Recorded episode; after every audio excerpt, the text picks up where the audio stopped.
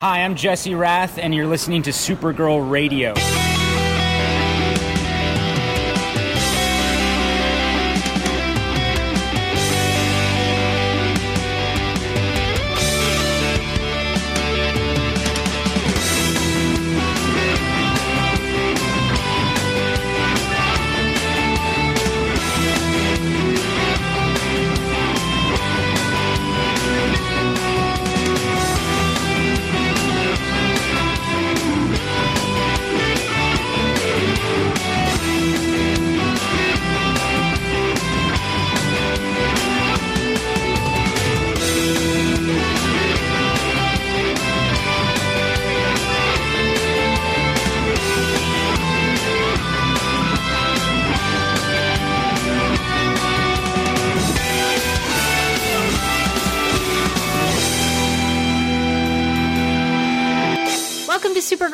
Radio, your source for all things related to the CW Supergirl TV series and the character of Kara Zor-El. My name is Rebecca Johnson, I'm Morgan Glennon. and for this episode of the podcast, we are joined by Andy Behbakht of the Flash podcast and Titans podcast to discuss the season four episode of Supergirl titled What's So Funny About Truth, Justice, and the American Way. Welcome back to Supergirl Radio, Andy. Hey guys, thank you for having me back. It's been, it's been. I mean, besides the crossover, it's been a while. Yeah, that's true. Uh, we haven't had you back to actually uh, discuss an episode of the show in a while, but we have had your thoughts uh, related to something related to Super Supergirl. So it'll be good to get your thoughts on this episode and what's going on in season four because there's a lot of stuff going on in season four. It's almost too much, one would say. So, so much is happening. on that note, let's just get into it because we got a lot of ground to cover because we don't have any news this week. So let's just start uh, getting right into it with uh, this week's episode What's So Funny About Truth, Justice, and the American Way. So here is the official description. Quote, Manchester Black breaks out of prison with the help of his new team, the Elite, who are set on punishing the anti alien forces. Supergirl pulls double duty as she tries to apprehend Manchester Black and his team, as well as deal with a shocking new development with Ben Lockwood, unquote. So, Andy, this was very exciting because this was the first formation of the Elite. What did you think about Manchester Black and his new team? I've been loving Manchester Black this whole season. I think it, David Ajala has has been doing an amazing job since he came on. He's one of my new favorite characters in the Arrowverse. So, and I was never familiar with the Elite that much. So, seeing all these members like showing up here and there was kind of, well, I guess just majority because the hat kind of showed up in this episode. But it was fun because I love whenever teams get rogue and they come together and so on. So it was it was fun. It was a nice contrast seeing them uh, opposing the Super Friends, and um, it's very clear two of them are British. Like it could not be missed. but no, I, it was fun. Like I, I, know this season has been very topical, as you all say, and um, you know. It's up for debate whether it's up for debate whether or not this episode counts as that, but at least there was a lot of fun and there was some there was more edge to this episode than I think that we've had on Supergirl in a long time because Manchester Black and all his team members, they're they're definitely not the typical villains we see on this show. So I I had a blast. I am looking forward to seeing more of them, and I'm digging Manchester's whole complete new look, like purple hair, the chest plate, and of course the jacket. I mean, you can't you can't have Manchester Black without a jacket. Yeah, I was glad to see his uh, comic book. You know, his his his iconic look with his purple hair. I was glad that they were able to work that in, and I thought it made sense that it the justification for it was kind of like, hey, I've had a change while I've been I've been in prison, so it, it made sense for him to dye his hair uh, through his prison experience. I like that he gets hair dye in prison, though. yeah, uh, I guess that's allowed. yeah, I guess he went to the the prison like barber, the, the hairstylist, and was like, I think purple feels right. yeah, so uh, I, I was glad to see him get his his iconic look with the uh, the chest plate. Now he's gotten rid of his old Union Jack shirt, and he's gone with a new Union Jack uh, piece of armor for his chest. So Morgan, now that he's gotten his new look. What What do you think about Manchester and uh, his new team? If the the whole season had been like the elite as the villain, I would have loved it because they are.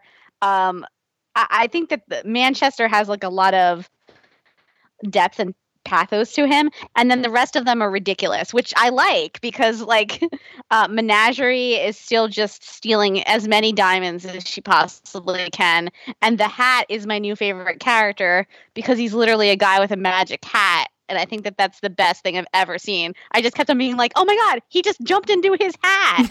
uh, so that that was a little bit of joy in this season for me. I was like, you know what? I'm gonna take what I can. I'm gonna take the fact that this guy's got a Mary Poppins hat, and I love it.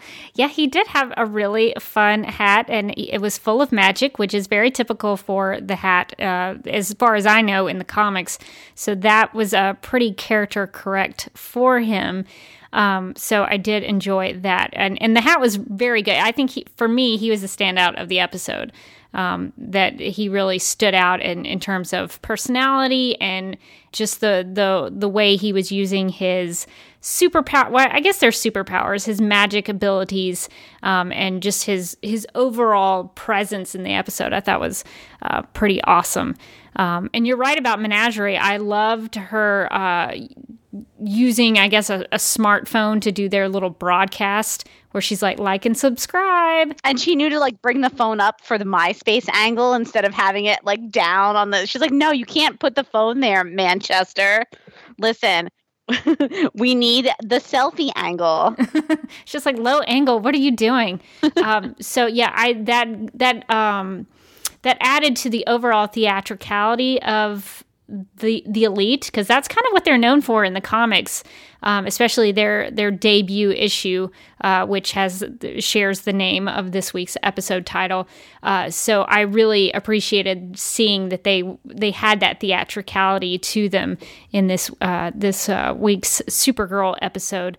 Um, so Andy, the I, I'm sure you're aware of. I, I believe you're aware of the elite's ideological difference between uh, Superman and like Manchester Black butts heads with Superman in the comics. So uh, we got to see a little bit of that between Manchester on Supergirl with our Supergirl. So what did you think about them butting heads about uh, the issue at hand? You know, when you have a show with a Kryptonian, it's always challenging finding threats that it that isn't just punching her way out of it.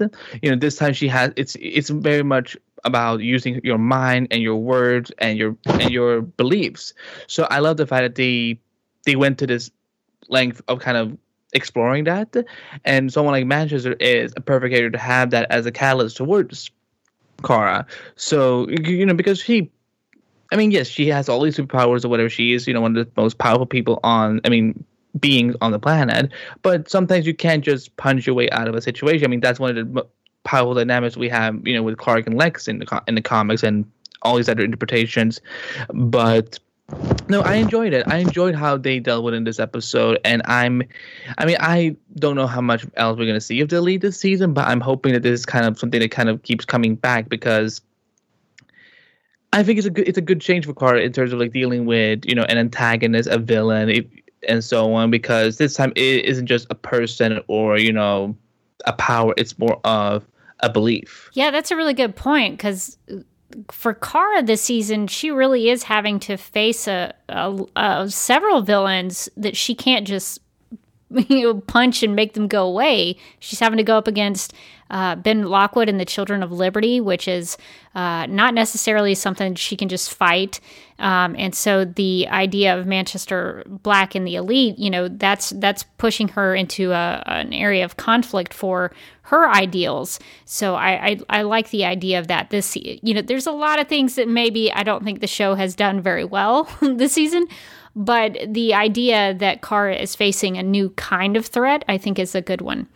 Um, Morgan, what did you think about how Manchester was sort of poking at Kara, especially in that that diner scene that they uh, compared to the diner scene from Heat, which I had to immediately go watch after I, I saw this episode.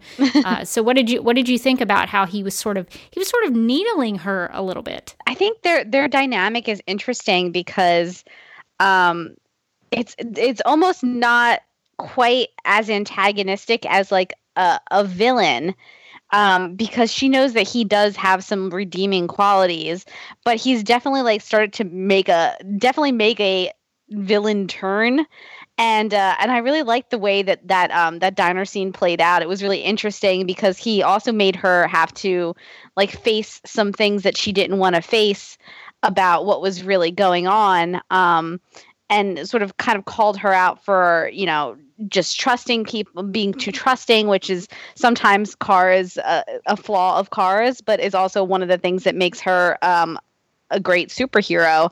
Uh, so I really liked it. I really like because he's very a very pessimistic character and she's a very optimistic hopeful character so i like that the way that those two characters play off of each other i thought he he knew exactly what to say to her to really make her her agitated and and uh, really have to think about what she was going to do. And i really liked the way melissa played like she she didn't really respond to him so much in words there at the end of that scene. It was a lot of her emotion and, and the reaction of her face. And melissa is so good at playing that kind of stuff the the reaction to all of that uh, just because I, I could see in her face that she was she was really struggling like almost like she wanted like Andy was saying like she kind of wanted to punch him I think but she she knew she couldn't. But he was really getting a rise out of her emotionally and I think what did it was uh, there was a part of his speech that I really liked um, that I thought was pretty well written. He says to her, What if it were your ship they were blowing up? You came here in a rocket, child in a basket, you know, real Moses stuff. Here's your chance to tell the bosses to let your people go, or us plagues will do it for you. And I thought that that, that was that was part of the episode that I was like, okay, this is some good stuff. There's some there's some real meaty stuff here um, because he's now putting Kara in the situation of these other aliens. Like he's he's taking her out of being Kara Danvers and putting her as a Kryptonian who came to Earth in a, a, little rocket ship. So now he's putting her in a new position to think about her own her own life in that way. Um, although I think it's a little bit different because Moses was setting the people free from slavery, and the aliens. I mean, there's an Alien Amnesty Act, right? They're not they're not enslaved people, so I don't know if the uh, comparison is exactly correct. I mean, there is the uh, the uh, child in a basket uh, comparison. I think that's accurate, but uh, anyway, uh, so I, I, did like that speech to her because it, it made her think about her life in a little bit different way. I think um, so. We'll we'll see what happens with that. And he also did have another great speech that I really liked. I mean, this episode was basically the Manchester Black monologue episode. Um, and I really appreciated that because I also liked his speech when he and the Elite are in uh, in England, and he talks about you know Supergirl's like a folk tale in theory, comforting and noble, and he basically says Supergirl's done. This is the era of the elite, and of course, right at that moment, some punk rock music comes on. So I I I think this episode finally really gave me the Manchester Black I was waiting for.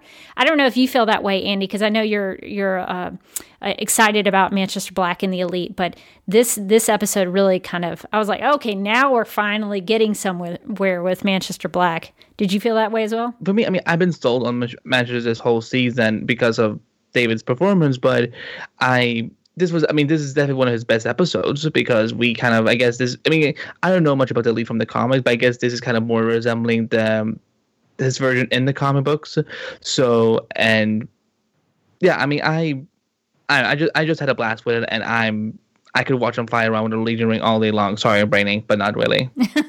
he did uh, steal Brainy's. Well, he didn't steal Brainy's ring. Someone else stole Brainy's ring, and I guess that's a good segue. Not my best, but it's a good enough segue to talk about the introduction of another member of the elite that we got to meet this week, um, the Hat. I th- well, I, according to IMDb, he's just Hat but in the comics, I believe he is referred to as the Hat. You can call him whatever you want, I guess, as long as you have Hat in the name. Uh, so, Morgan, I know you're really excited about Hat and what he brought to the table. So, what did you think about uh, getting to meet Hat this week? I mean, Hat is is maybe my new favorite character for the season. he has everything. He has snark. He has that hat mostly he's got that hat.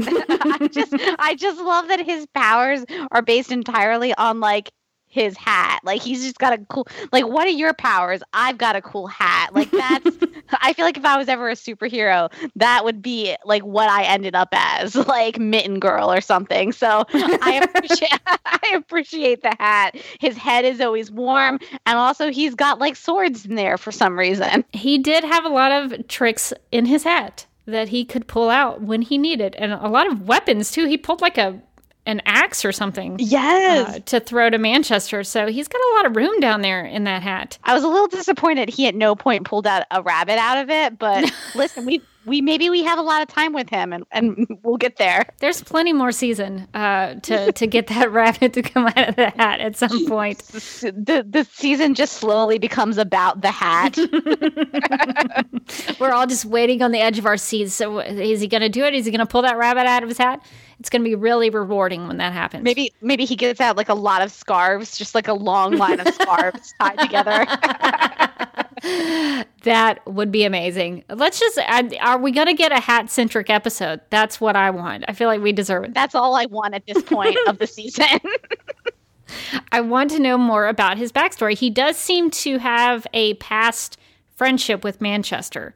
So there is that bit that we know about him because he is, uh, like Andy mentioned, uh, he is very British. He said "oi" at one point. I was like, he's definitely British. so, so, uh, so it does seem like they have a uh, friendship from the past that they are now rekindling and uh, using to escape prison and uh, cause a little bit of chaos. So, Andy, what did you think about uh, uh, the hat? I guess is that's what I'm going to go with. what did you think about the hat? Again, I don't know much about the comic book version, but this this character felt like straight up like a Legends of Tomorrow character. Like I feel like I could watch this. Sh- it feels like he walked literally out of that because look, this character is crazy. Like, is he a metahuman? Is he is he a magical elf? But I, we don't know. it doesn't even matter. He's got that hat. he has. He has. he, he has the hat. Like I mean, it, that hat could contain might have all the answers and secrets we've been waiting for this whole. I mean, the the, the snaps from Snapper Carr maybe. Mm, mm, um, mm. James is Maybe Director Bones is in there. James's home. I'm imagining all of the forgotten elements of Supergirl oh my God. are down in that hat. Oh my God, Jeremiah is in that hat, isn't he? He Jeremiah's in that hat. Cat Grant has gone into that hat. Alex's memories. Alex's memories Uh, are down there. James's camera. James's camera is down there. So, um, in addition to the rabbit, those are the things that need to come out. Yes. Well, it's it's interesting because the hat does uh, use fifth dimensional energy, and we know the there is another character in the Supergirl universe that is uh, connected to the fifth dimension, and that's uh, our our buddy Mister Mix Mixyezpitalik or Mixie, as uh, some might refer to him. As I call him, because I can't pronounce it. so however you pronounce Mixyazpitalik. Uh, so it is funny that uh, the fifth dimensional characters are uh, they have a lot of flair to them, which is what I like about them. They, you know, magic gives them a little, uh, little flair and a little personality. And I, I enjoyed his hat. It was very jaunty when he put it on. He looked very good. It was a very good hat. That hat could have looked like anything. Uh, could have been any kind of hat, uh, but he chose that one. So I appreciate that. Uh, and I did like getting to see the hat and Manchester. There's a great fight in the hallway. I guess they gave James Bamford and Arrow a run for their money in that hallway fight. Andy, did you think that that maybe beat some of Arrow's action sequences? Would you put that alongside what Arrow does? James is a, is a friend of mine, so I and I love the action stuff on Arrow. So I may not be the best person to ask this, but I will say it. It was they had some really.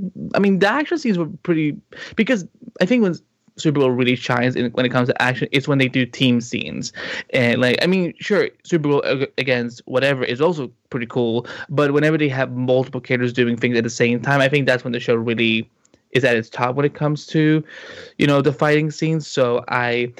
I'll I'll give a diplomat, diplomatic answer and say it they're they're both great. Well, uh, that is a very good diplomatic answer. I will I will say, in my personal opinion, uh, I thought it was more entertaining than what I've seen uh, on Arrow as of late. But also, I should preface that with uh, I fast forward through Arrow a lot, so I might be missing some things. Uh, so, uh, but I did enjoy that hallway scene; it was very entertaining to watch. Um, well, so Manchester and the elite have a situation going on with Operation Claymore. They uh, manipulate Supergirl with this satellite business. So I'm I'm uh, interested in knowing what you all thought about Supergirl's actions in this episode because I am personally a little bit conflicted. Um, but I'm going to put it to you guys first. So Andy, what did you think about? Um, Supergirl and what she does with the satellite. Uh, you know, she she saves the president and the White House, but she also destroys the satellite. What what did you think about uh, Supergirl's decision there? Okay, I know this is gonna sound really really dark and messed up, but I mean that's what I bring to this network. But if it hadn't been for this president. I would have. I mean, I would have been pissed with Kara a little bit because I'm like, you don't need to destroy. I mean, it kind of reminds me of the scene in Man of Steel when Clark at the towards the end of the movie just smashes another like billion dollar satellite. To be fair, it's a little bit of different situation in Man of Steel. I know. I, I gotta I gotta stick up for Henry Cavill Superman here because at the end of Man of Steel, he destroys that drone because the government is trying to track him. It's trying to like follow him back to his little uh, Fortress of Solitude scout ship. So he's he's trying to get the government to trust him.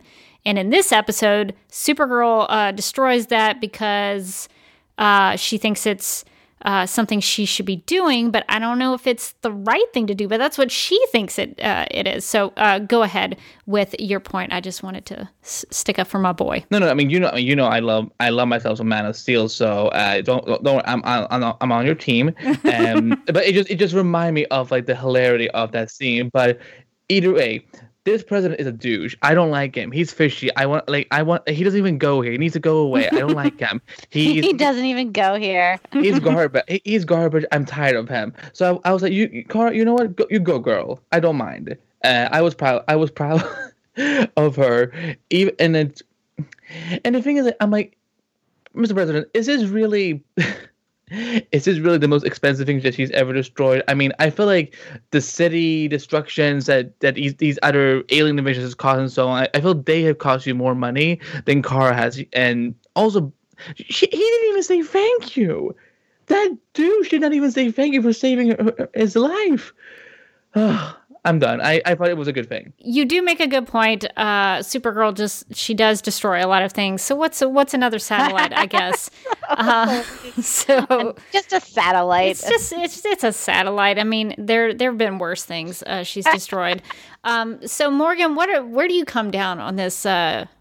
Destroy or, or let the satellite stay up there. Yeah, I I could understand her conflict, but I I guess I kind of ended up agreeing with her ultimate decision of destroying the satellite because I feel like that thing was gonna be a, a moral quandary if she just left it up there because who knows what they were gonna use it for.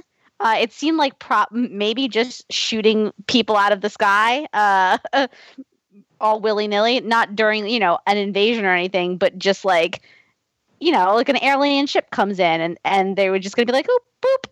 So, and I can understand as somebody who came to, to Earth in an alien pod, like in a pod, um, she's experienced many pods over the years most of them have been bad, but some of them, I mean, but, but, would you even put Mon-El in that in that category? I was going to say some of them have been good, and then I I started to trail off. Depending on where you are on the Mon scale, some of them have been good as well. so I mean, I think that she un- understands more than than most people that you can't just shoot everybody out of the sky because you don't know what everybody is, you know, is is there for if uh, if she had gotten shot out of the sky, there would be no Supergirl. So I think, and especially I think she's starting to to realize that the government or this this president is not um, what I would describe as chill. So.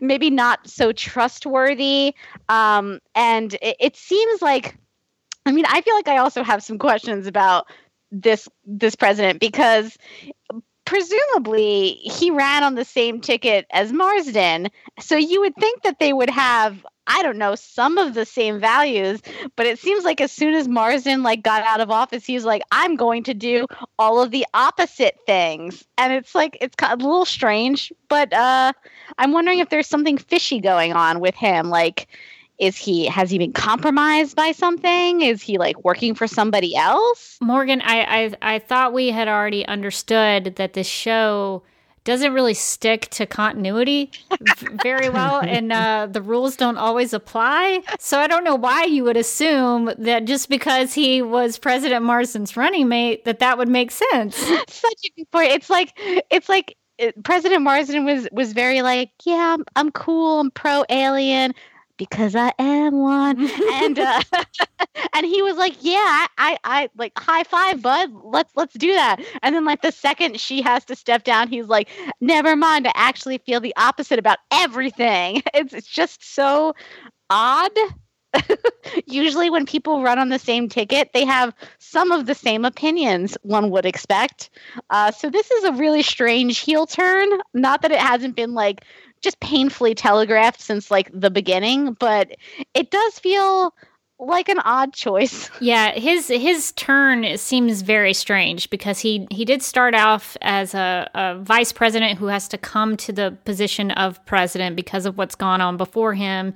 He's a little nervous about it. He seems like he cares about America in the office, and he seems like he wants to do a good job. And then they've slowly turned him into this guy who seems like a like a goofball caring about optics more than anything else. Like I don't know, they're not. Pl- he's not very consistent in the way they've characterized him. He is all over the place. I was kind of starting to wonder, like, is he really the character or did some shapeshifter like take over for him? I mean it's supergirl so anything is possible.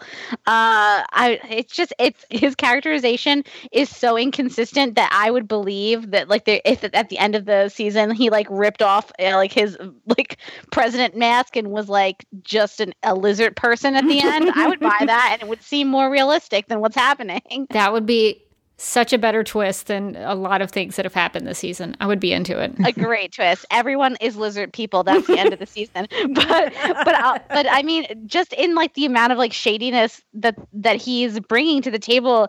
Even Haley was like, I didn't know anything about this and seemed disturbed. So now I'm starting to wonder if they're going to go in some direction with this president character where he's like maybe actively undermining things or has some other agenda because he and Haley were like in tune for a long time. So for Haley to be like, "What?" was surprising to me. Yeah, he brought Haley into the DEO, so that that was uh, his idea and his plan for the DEO. So it did seem a little odd.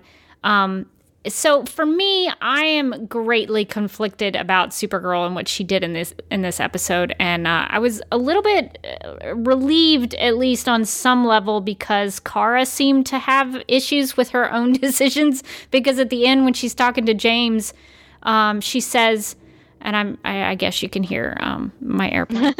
uh, but uh, Kara says to James, she says, "My instincts were all over the place on this one. Didn't know which way was up." Still not sure if I do. So I'm at least glad that Kara is even kind of questioning her own decisions. But so here's here's my issue. So on the one hand, I was glad she protected the president. She did. Uh, she protected the president and the White House and everybody there in Washington D.C. by sort of uh, knocking the satellite. enough so that it wouldn't hit the actual building. So I'm glad that she didn't uh, let terrorism go down. That's a good thing.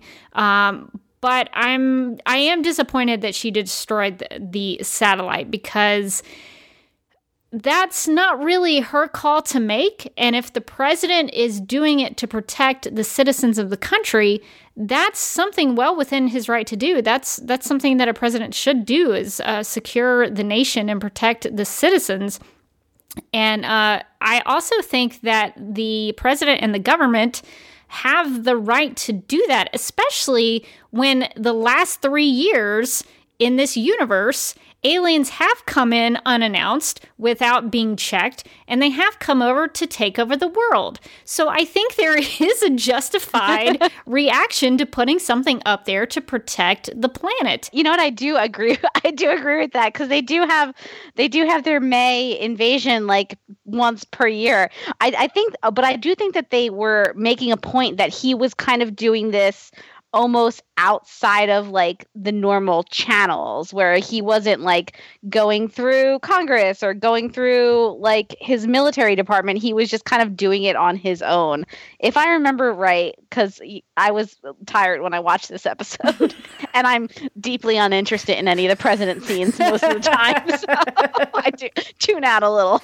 Well, okay uh, that I, I agree with. I think the president, you know, this is this is this is getting really technical about the United States government and our checks and balances, which I really uh, love about the Constitution. That there is uh, uh, limitations on all three branches of government, and uh, I think that's actually one of the wisest things the founding fathers did for the United States.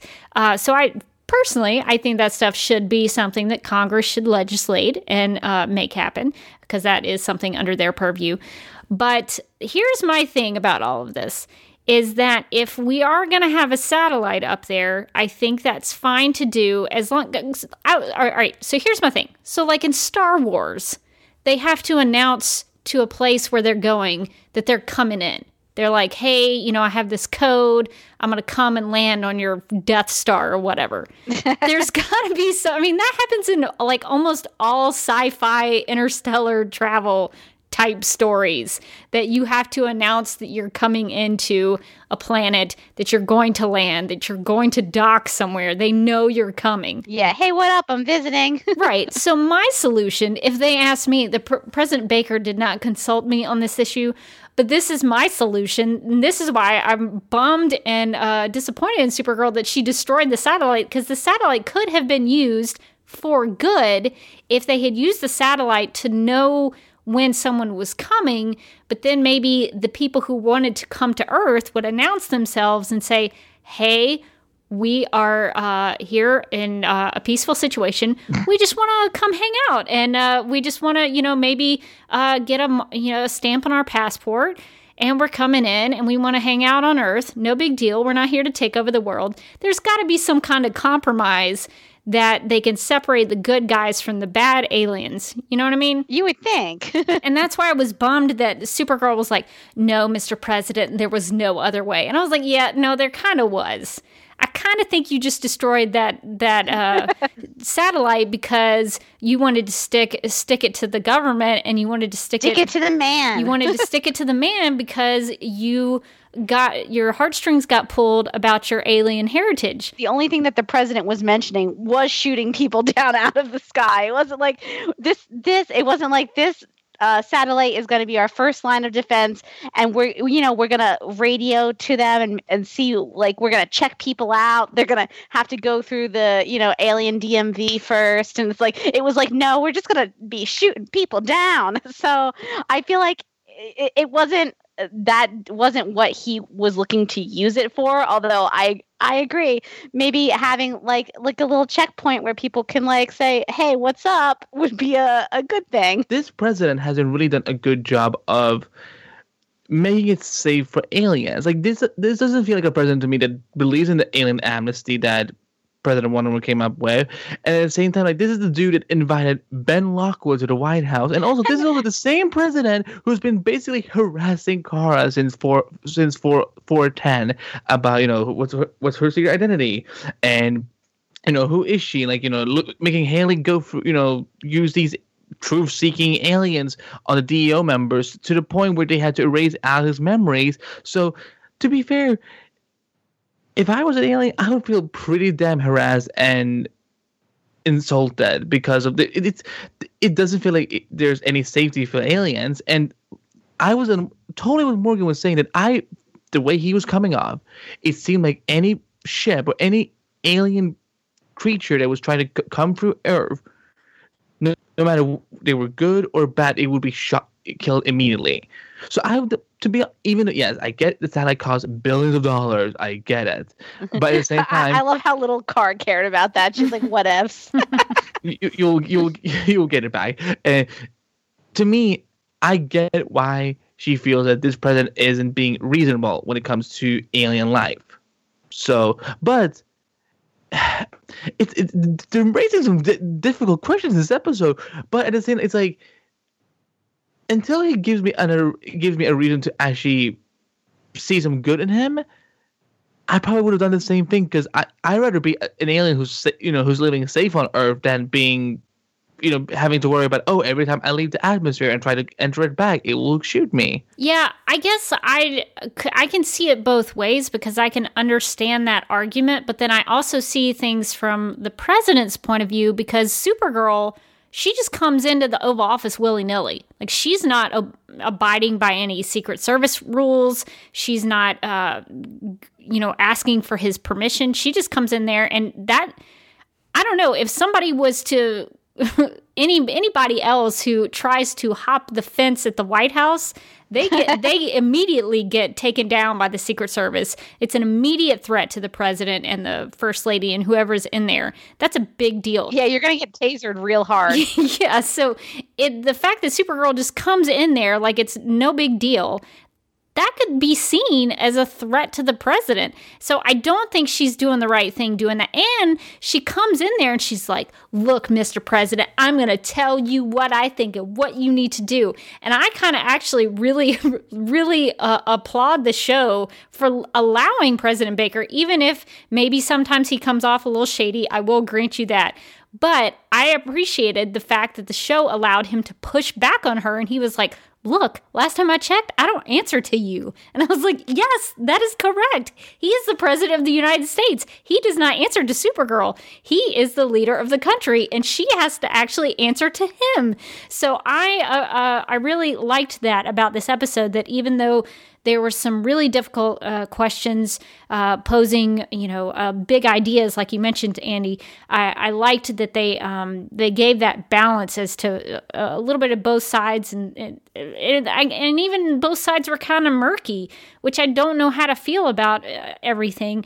But I at least liked that they they gave President Baker a chance to push back on Kara because I thought she was being a kind of aggressive with him, and I did not appreciate uh, the way she dealt with that. It's not like he hasn't been that with her. I mean, literally, what did he do? You know, four episodes ago, he basically, you know, put her on the spot. Like, either you give me your identity or you're dismissing the DEO permanently. Like, he, I mean, he's not making it easy for her, and at the same time, this is a, this is a, this is a woman who has saved the world, including the United States, multiple times and never asked for anything back. So for me, like the the whole idea that she flies into the White House however she wants and she talks to the president however she wants, to be honest, like I feel she's earned it because of what she d- does for the world and asks for so little. All she literally asked for in this episode is, please don't kill a bunch of innocent people and he was like, no, no, no, like we, you know, I, you know, we have a launch, whatever, whatever, and then look what happened. Like that's the thing. She also proves that you know there's no point of having a satellite where it's corruptible as long as it's made of technology it can be hacked. Apparently, the Morai can hack this thing. Who, who knew? so, I mean, listen, I'm not judging the Morai. They're probably brilliant. But it just seems like you're putting yourself in a position where anyone with like decent hacking skills can now have a death ray uh, and point it at anything and shoot people. So, I think that's actually a good point that Andy brought up that I wish that she had mentioned, like when she was talking about her decision, which is like, and also it's not very secure, clearly. So, so uh, maybe we don't want it pointing at us. Yeah, I, I think that's a good point. I I think Supergirl for me, I think to me, I didn't like her attitude in this episode. I think that she.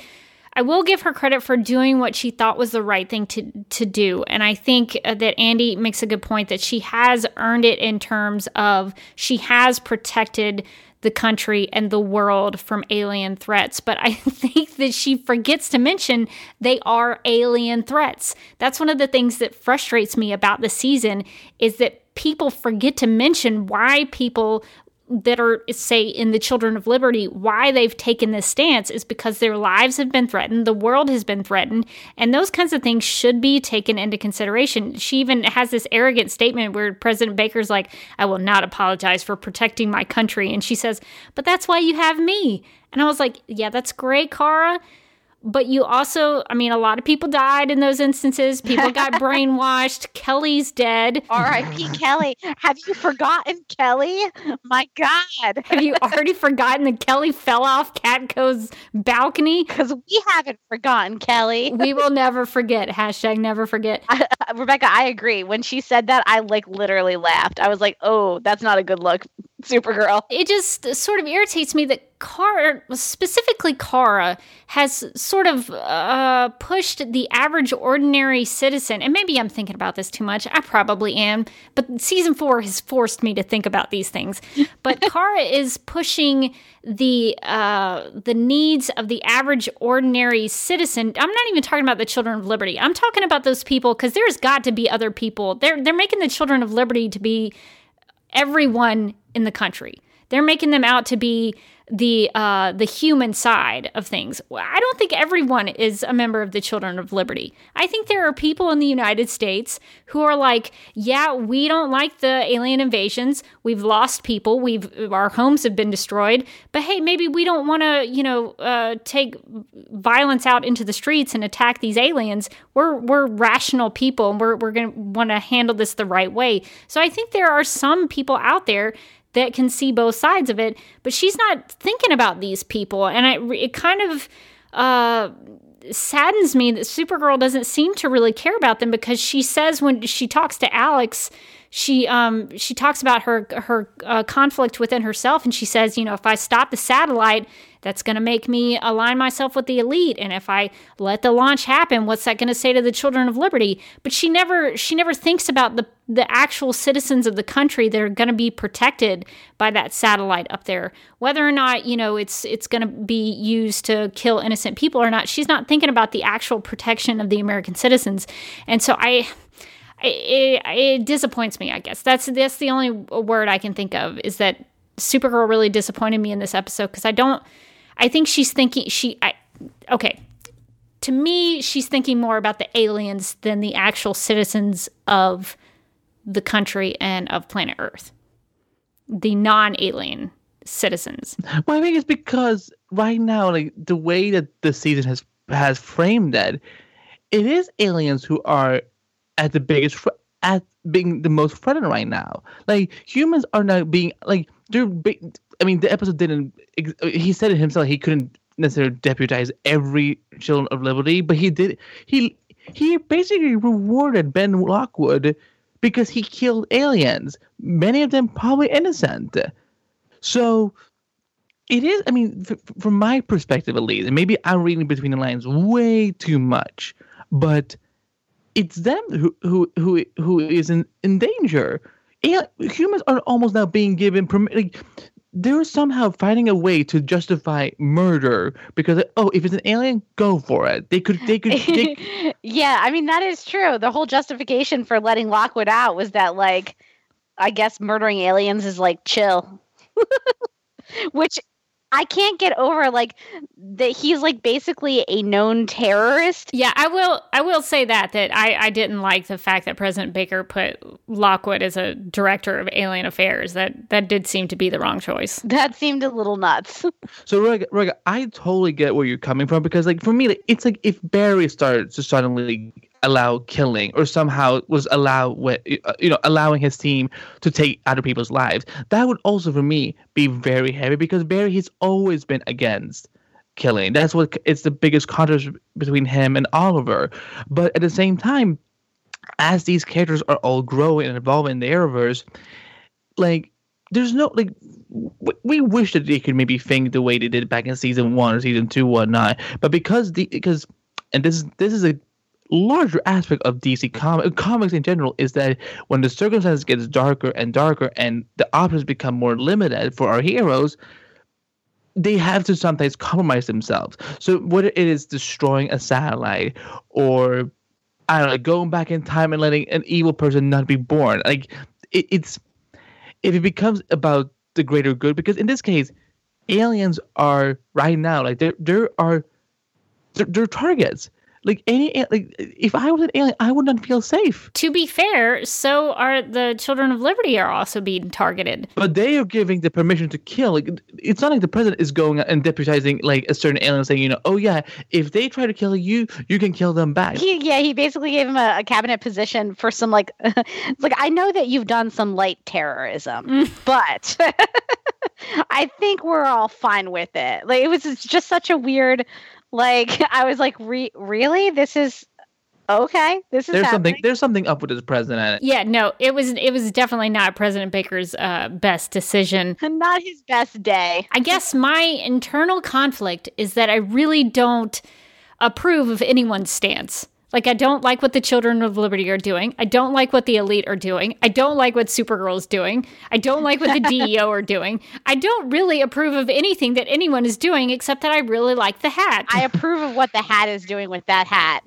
So I'm really conflicted about this storyline, is all I'm trying to communicate uh, because it's very murky. And I don't know if anyone is making good decisions in this show at this time. I think we could call season four like the bad decision season. the season where uh, we don't really know what's going on, and I don't think any of the characters know what is going on. Uh, so, thank you for uh, helping me hash out my conflicted feelings about the satellite business because uh, I still don't know uh, exactly what I think about that. But thank you all for um, hitting that hard topic with me.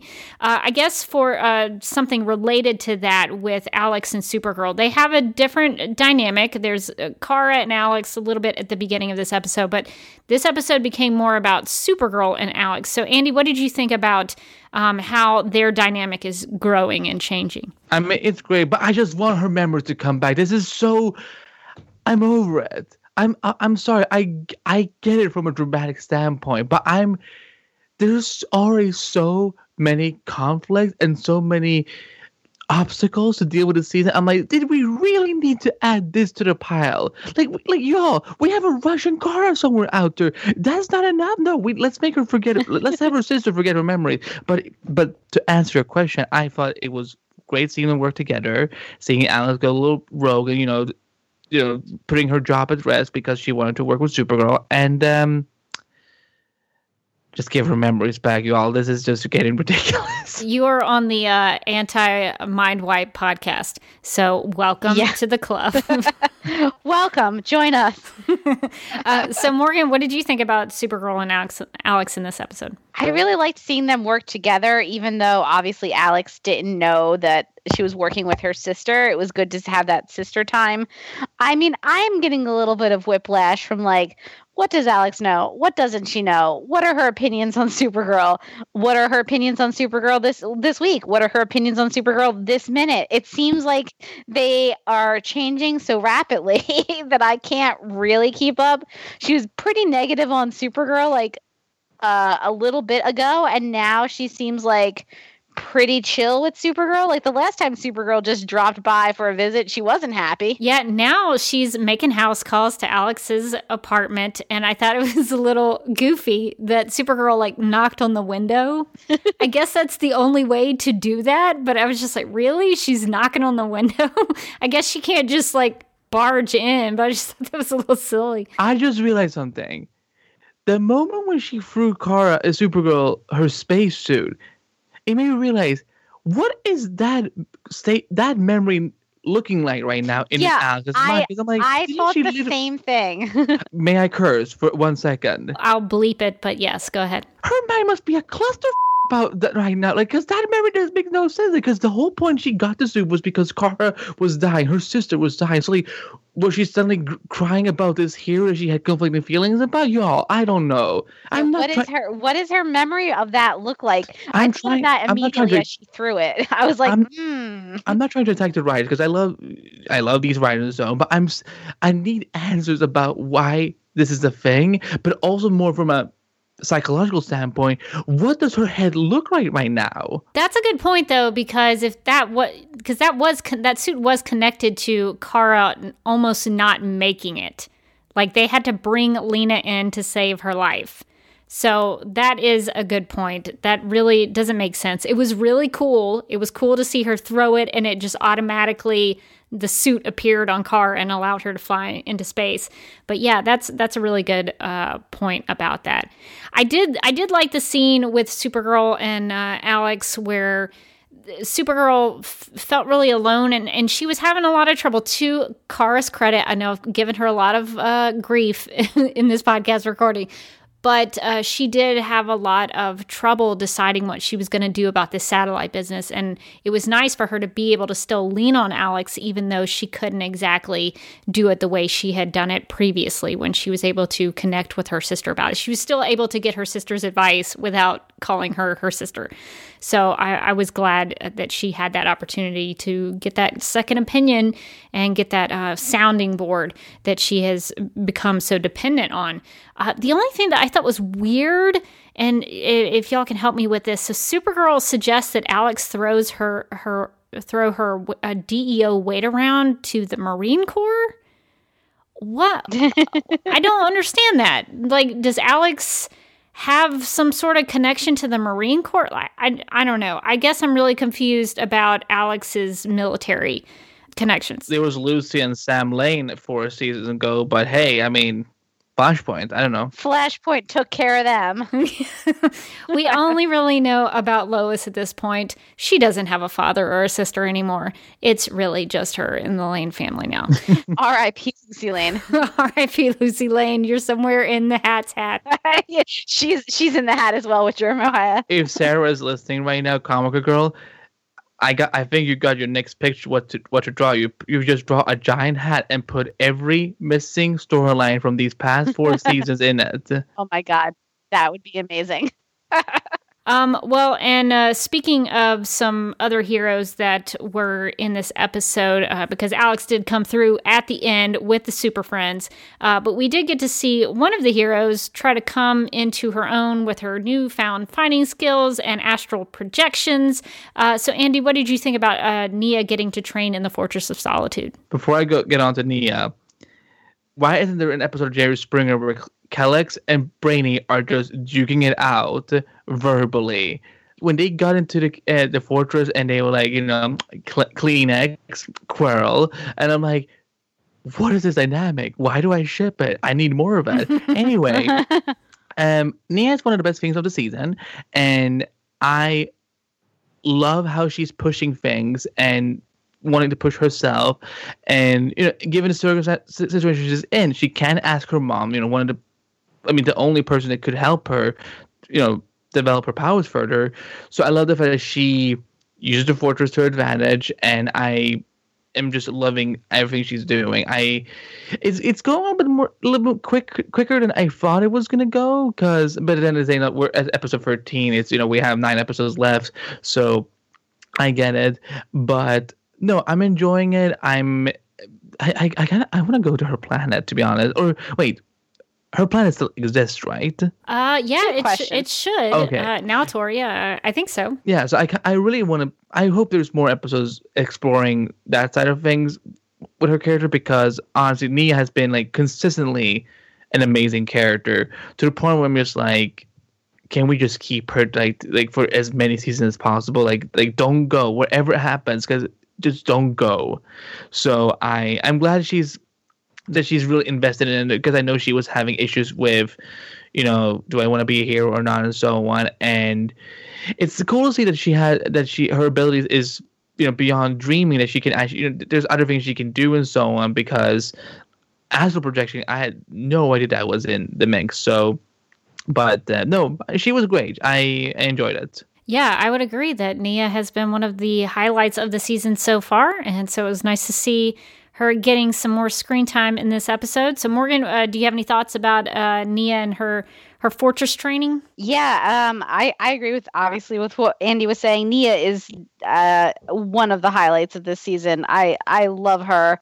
I think that they've been doing a really good job with her character and with the, the way that they have been building her up and her superhero journey. And I really liked this episode. Um, for the Nia stuff, I thought it was really, really interesting to see her doing her training, and I liked that she, I liked her workaround with the uh, the Kelex thing, which uh, Kelex two, R.I.P. original Kelex, I'll never forget you.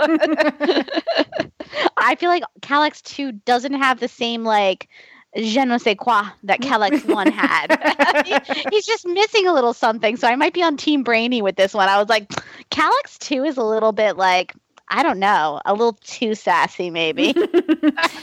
um, technically, his name is Caretaker Android Mark IV. So get Ah. it right. He's not just Kelex 2. He has an actual name uh, that we should refer to him technically. But yeah, uh, yeah, we the last time we saw Kelex, uh, I guess 1.0, uh, was in uh, Supergirl season 2, episode 8, Medusa. That's when uh, Supergirl had to uh, heat vision him because he thought she was an intruder. So it's been a while since we've seen uh, Kelex on the show. I wonder if Kelex two knows how Kelex one went out. Yeah, I uh, I wonder if uh, this new Kelex is uh, concerned that Supergirl might uh, take him out. I know. Maybe he's like he's like, no, we have to be nice to Supergirl. we have to.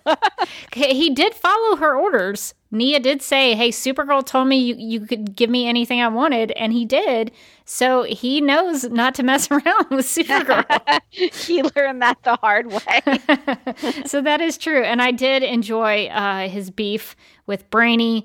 I welcome uh, if if Andy makes a reality show happen. I would welcome it. There was a lot of great back and forth between uh, the both of them. Uh, Brainy calls Kelex Kleenex, and Kelex calls him a pompous Coluan friend and a bore. So I really, uh, I would, I would welcome more of that. Is what I'm saying.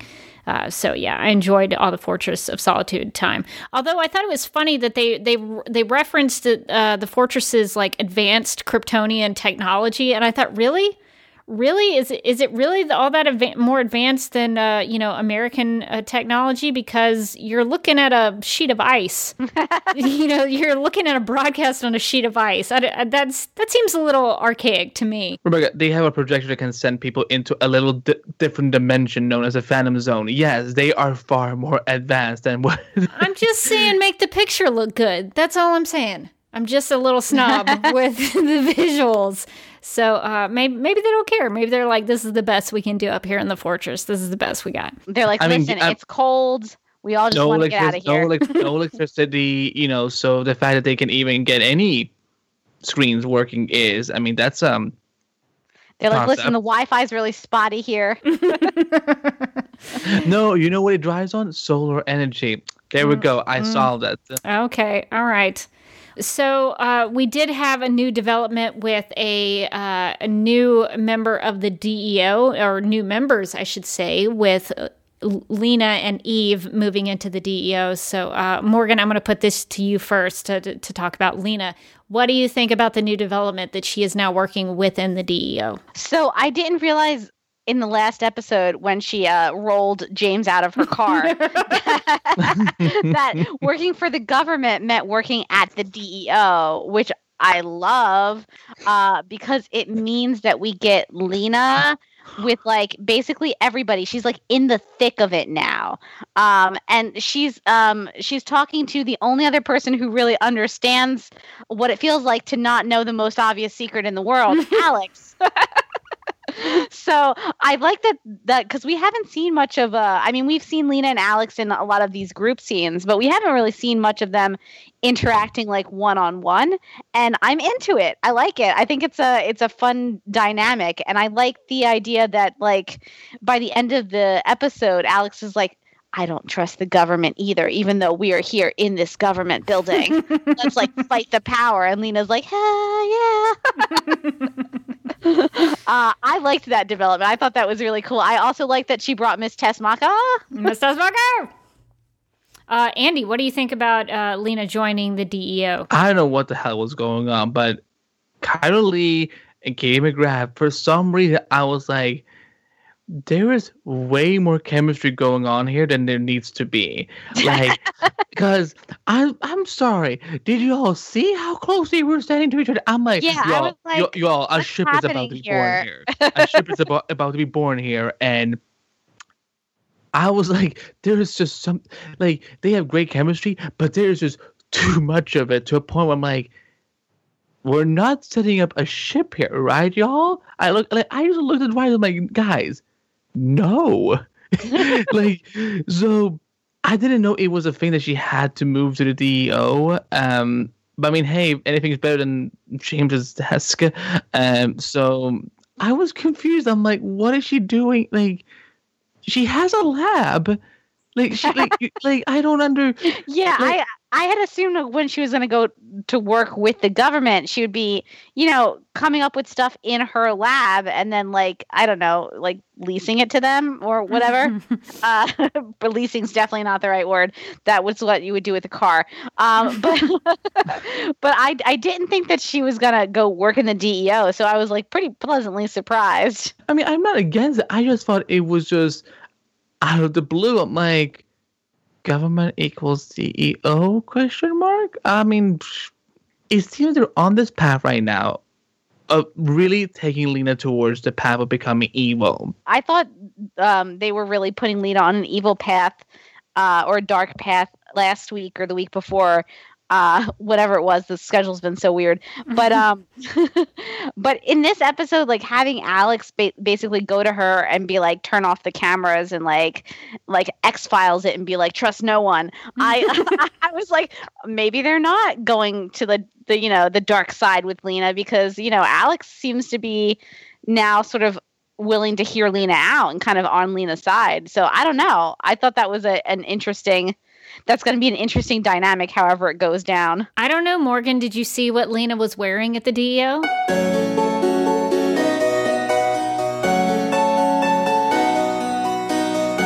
And now Lena Luthor, boardroom or ballroom? She had on all black. That's true. There was a lot of black. We all know what that means. That's I- true. If she was I- wearing I- that warm gray sweater, then I would be like, no, I feel, I feel comforted. I feel like, like I'm, I'm being in, embraced in a warm hug. But she was, she was not wearing the sweater. She talked about a lab coat, but I'm like, you're offering up other people lab coats. Why don't you wear one? Yeah, uh, Lena does not operate in lab coats. I don't know. Have we ever seen her in a lab coat? Maybe, maybe once. I can't think May- of. Maybe I think once. I think when she was like maybe accidentally murdering that guy, she had on a lab coat. So maybe that's when she retired it. She was like, you know what? I'm not superstitious, but maybe not going to wear this thing. Well, no, let's be let's be technical. She didn't accidentally kill him. She she operated on him with the knowing possibility that she might kill him. that's true. That's true. She when she science murdered that guy. I think she might have had on a lab coat. She's like, "Well, this is my favorite lucky lab coat, so nothing can go wrong today." and then she retired that. yes. So, um, yeah. Even though she's in a lab, she's not going to wear a lab coat because why would she?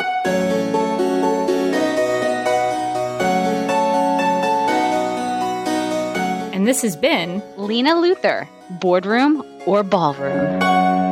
So, speaking of Lena, uh, what did everybody think about James now possibly t- picking up that story from the best reporter at Catco, Mackenzie? Possibly the only one. and she is the best reporter because she actually shows up to her job and she does her work, uh, and she's actually doing journalism.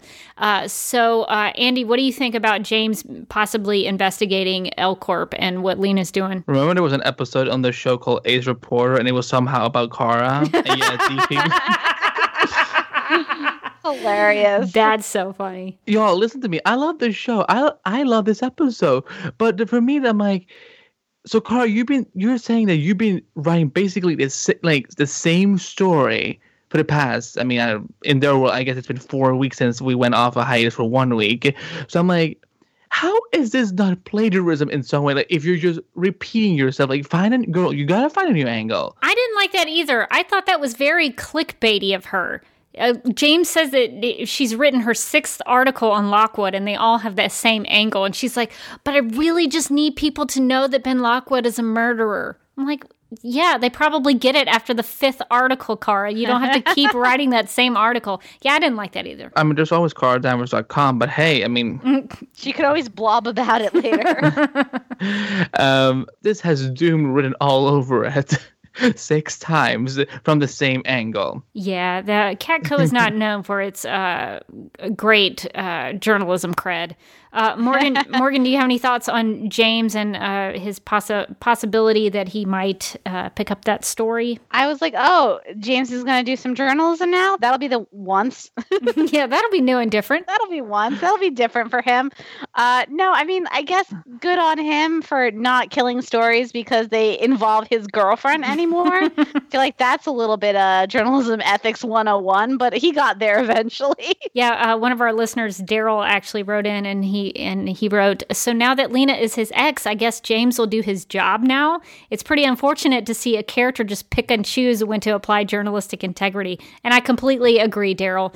Uh, so at least I guess, like Morgan said, uh, he did get there. He's finally going to pursue this story, and you know, good on Mackenzie. I'm really warming up to Mackenzie. Good job, Mackenzie. She is doing some real. I mean, talk about an ace reporter. She's actually doing the digging, and she's got contacts uh, at the at NCU. So good for her to to really be the one who who. I, I hope Mackenzie takes L Corp down. I was gonna say, I, I think that James is gonna have to watch his um his desk home because Mackenzie's coming for it by doing actual work. Mackenzie is coming for that office. But then where will he live? and then he will be out uh, of a place to rest his head. So, yeah, we'll have to see what happens with Mackenzie and that story. All right, so overall thoughts, Andy, what did you think about this episode? It was a really fun episode. I love the lead. I think they have been. I mean, I, I hope we see more of them this season, and I. I thought this episode really. I mean, given our discussion, I think this episode brought up a lot of good questions to think really hard about. It, it it's funny, like even though the the seasons are so different from one another. Season four of The Flash and season four of Supergirl is really the thinking season a lot. I mean, because I mean, season four of Flash had the Thinker as our big bad, so we, we a big big mm-hmm. whoop. We had to think, but I love the fact that that this show makes you think really hard in a different way. So, I really enjoyed that. There was there's a lot of question marks for me with the, with this episode, but for me, I'm like, you know what? There's there's still nine more episodes. I shouldn't. I mean, because I don't really have any complaints. I mean, I think I have more like I'm questioning some things in this episode, but same time, I'm like I'm gonna wait till the season is over because I mean, except for the fact that the president is a douche, he, he's a bag. I think he's an alien. I think he's up to something bad, and he is maybe maybe the real big bad of the season. Mm. And also, for some reason, I feel this season is going to end with with Alex getting powers because of Lena. Mm. Oh, we've got some pr- predictions here. I like it. I like it. Really enjoyed this episode, and it's um really long episode title, but I get why. Um, but yeah, I want more of the elite. All right, uh, Morgan, what are your thoughts? Uh, yeah, no, I loved the elite in this episode. Um, some of the other stuff was a little bit more like hit or miss for me. Uh, but I mean, I, I, think it did lead to a good discussion for us. I'm not sure if that's how you want to watch Supergirl. Being like, man, I, I, can't wait to have a, an hour long discussion about the about the gray morality of this episode. um, but I mean, I think that it did uh, it did leave some some interesting questions about you know where everybody loyalties and alliances are. So I thought it was a, it was a good and I love the Nia stuff. I think she's been just consistently good over the course of the season. So I thought I really enjoyed this one. I mean, I, honestly, the Elite saved it uh, a great deal for me because anytime there's just a character whose name is Hat, whose main thing is that they have a magical hat, um, you've basically you've got me uh, so so i don't have high demands do you have a magical hat wearing character in your episode I'm gonna like it. Morgan is in for it. I'm in. Um, yeah, I I liked this episode in terms of the elite. I thought Manchester was a great foil for not only uh, Kara and Supergirl living up to his his uh, dynamic between uh, with him with him uh, and Superman in the uh, debut comic of his, uh, which is Action Comics number seven seventy five. Um, they lived up to that dynamic between Manchester and Superman, but now with Manchester and Supergirl, I think they really justified having that similar debate between those two characters. Uh, so I thought that was really good. But he also was a, a, a, good tempter for J'onn and J'onn continually trying to fight his urge to fight back. He's he's really wanting to live up to his vow after his father died, which I guess we're going to call him M'yrnn. Uh, so, so I think J'onn is really trying to still be that man of peace, but because of what Manchester has been doing with him, he is a he is a dark mirror for J'onn, and I like the way that they've been playing that up. I do have problems with the elite as much as they are very lovable. The idea that from now on they're going to terminate prejudice with extreme prejudice makes no sense to me whatsoever. Uh, you're not going to solve any problems like that. So that's really bad advice. You guys are making it worse. I just realized something. There was this random quick scene where we cut to J'onn, like in his like Martian wardrobe, you know, I mean, praying or whatever. So, and then we cut right back to the to catacomb. I didn't even remember that happened. Yeah, it it was it was a strange editing choice. I guess they wanted to show that he had gone back to trying to be the man of peace. But I would agree, it was a it was a very like you could have taken that out and it would not have affected the episode. You know what it was trying to show? That he still has a secret. he is keeping a secret. He was like, if only I could tell someone my secret, and then that's that was what he was thinking in that shot. That was his motivation. um, I'm that's gonna ha- that's how I'm going to uh, justify that shot now that I think about it. Um, and also, the, the big takeaway for me, really, in this episode was that Brainy was wearing a shirt from one of my all time favorite comedies, What About Bob? Is that from What About Bob? Yes, it's when oh Bob goes to Lake Win- Winnipesaukee to find Dr. Leo Marvin. Oh my God, I love that movie. I Now I have to rewatch it. what About Bob? If you've never seen it, I'm not, I'm not, this is not hyperbole. Just one of the funniest movies. It's one of the greatest comedies ever made in the history of the world. Uh, so I don't want to overhype it, but I think it will still live up to the hype, even if I have. So, so funny. Well, I think it's going to do it for our discussion. So let's find out what our listeners had to say about what's so funny about truth, justice, in the American way. Uh, okay, we have a tweet from at DJ Ritter who said, I found it a very powerful episode and love the way the Mind Wipe storyline is evolving into one of the most powerful storylines the show has done in years. That Danvers sisters bond is stronger than ever. Um, at Kenny Crayley said, one of the best episodes of this season. Great Danvers sister scenes and the fight between Supergirl, Nia, Brainy, J'onn, and Alex versus the Elite was great. So many powerful moments in the episode. I didn't realize how many characters were in that fight scene until I had to read them all off. It was a team versus a team. At VH451 said, so much to process from this week's episode. First, the Brainy versus Kelex feud. Where did this come from? You know what? Don't care. More, please. Mm-hmm. Second, Hat's hat. What else can he pull out? Burgers, wings, deep dish pizza. Looking forward to next week's episode. Yeah, seriously. I mean, I wonder if Hat can like pull out some good food from that. Like, could he pull out a cheesecake? Maybe that's uh, going to be in that the hat backstory episode. In that origin episode that I that I desperately want. um, at Mark HB PWM said, "I really enjoyed the elite and hope they become reoccurring villains after this season. Most fun villains since Livewire." Um, at Brooklyn uh, underscore biker said, Sometimes I want to smack the writers with a logic and oh, God. stick. uh, Supergirl was worthless during the prison escape, weaker than Nia Nal during the fight with the Elite, but then easily destroyed the satellite. She's a Kryptonian, and Snake Lady should be no match for her. Yet she does keep seem to get taken down by Menagerie with like a surprising amount of consistency. You would think that by now she would at least have some kind of plan to go up against Menagerie. Every time she seems surprised, like, oh God, snake! um, at SL Fricky said, How is it that Marsdin had this guy as a running mate, given the values we see he has? Then again, Supergirl just showing up in the Oval Office on a whim, totally bypassing security, probably doesn't help her cause all that much. She's not really winning the president over, is no, all I'm she's saying. not. She's not working so hard at being charming.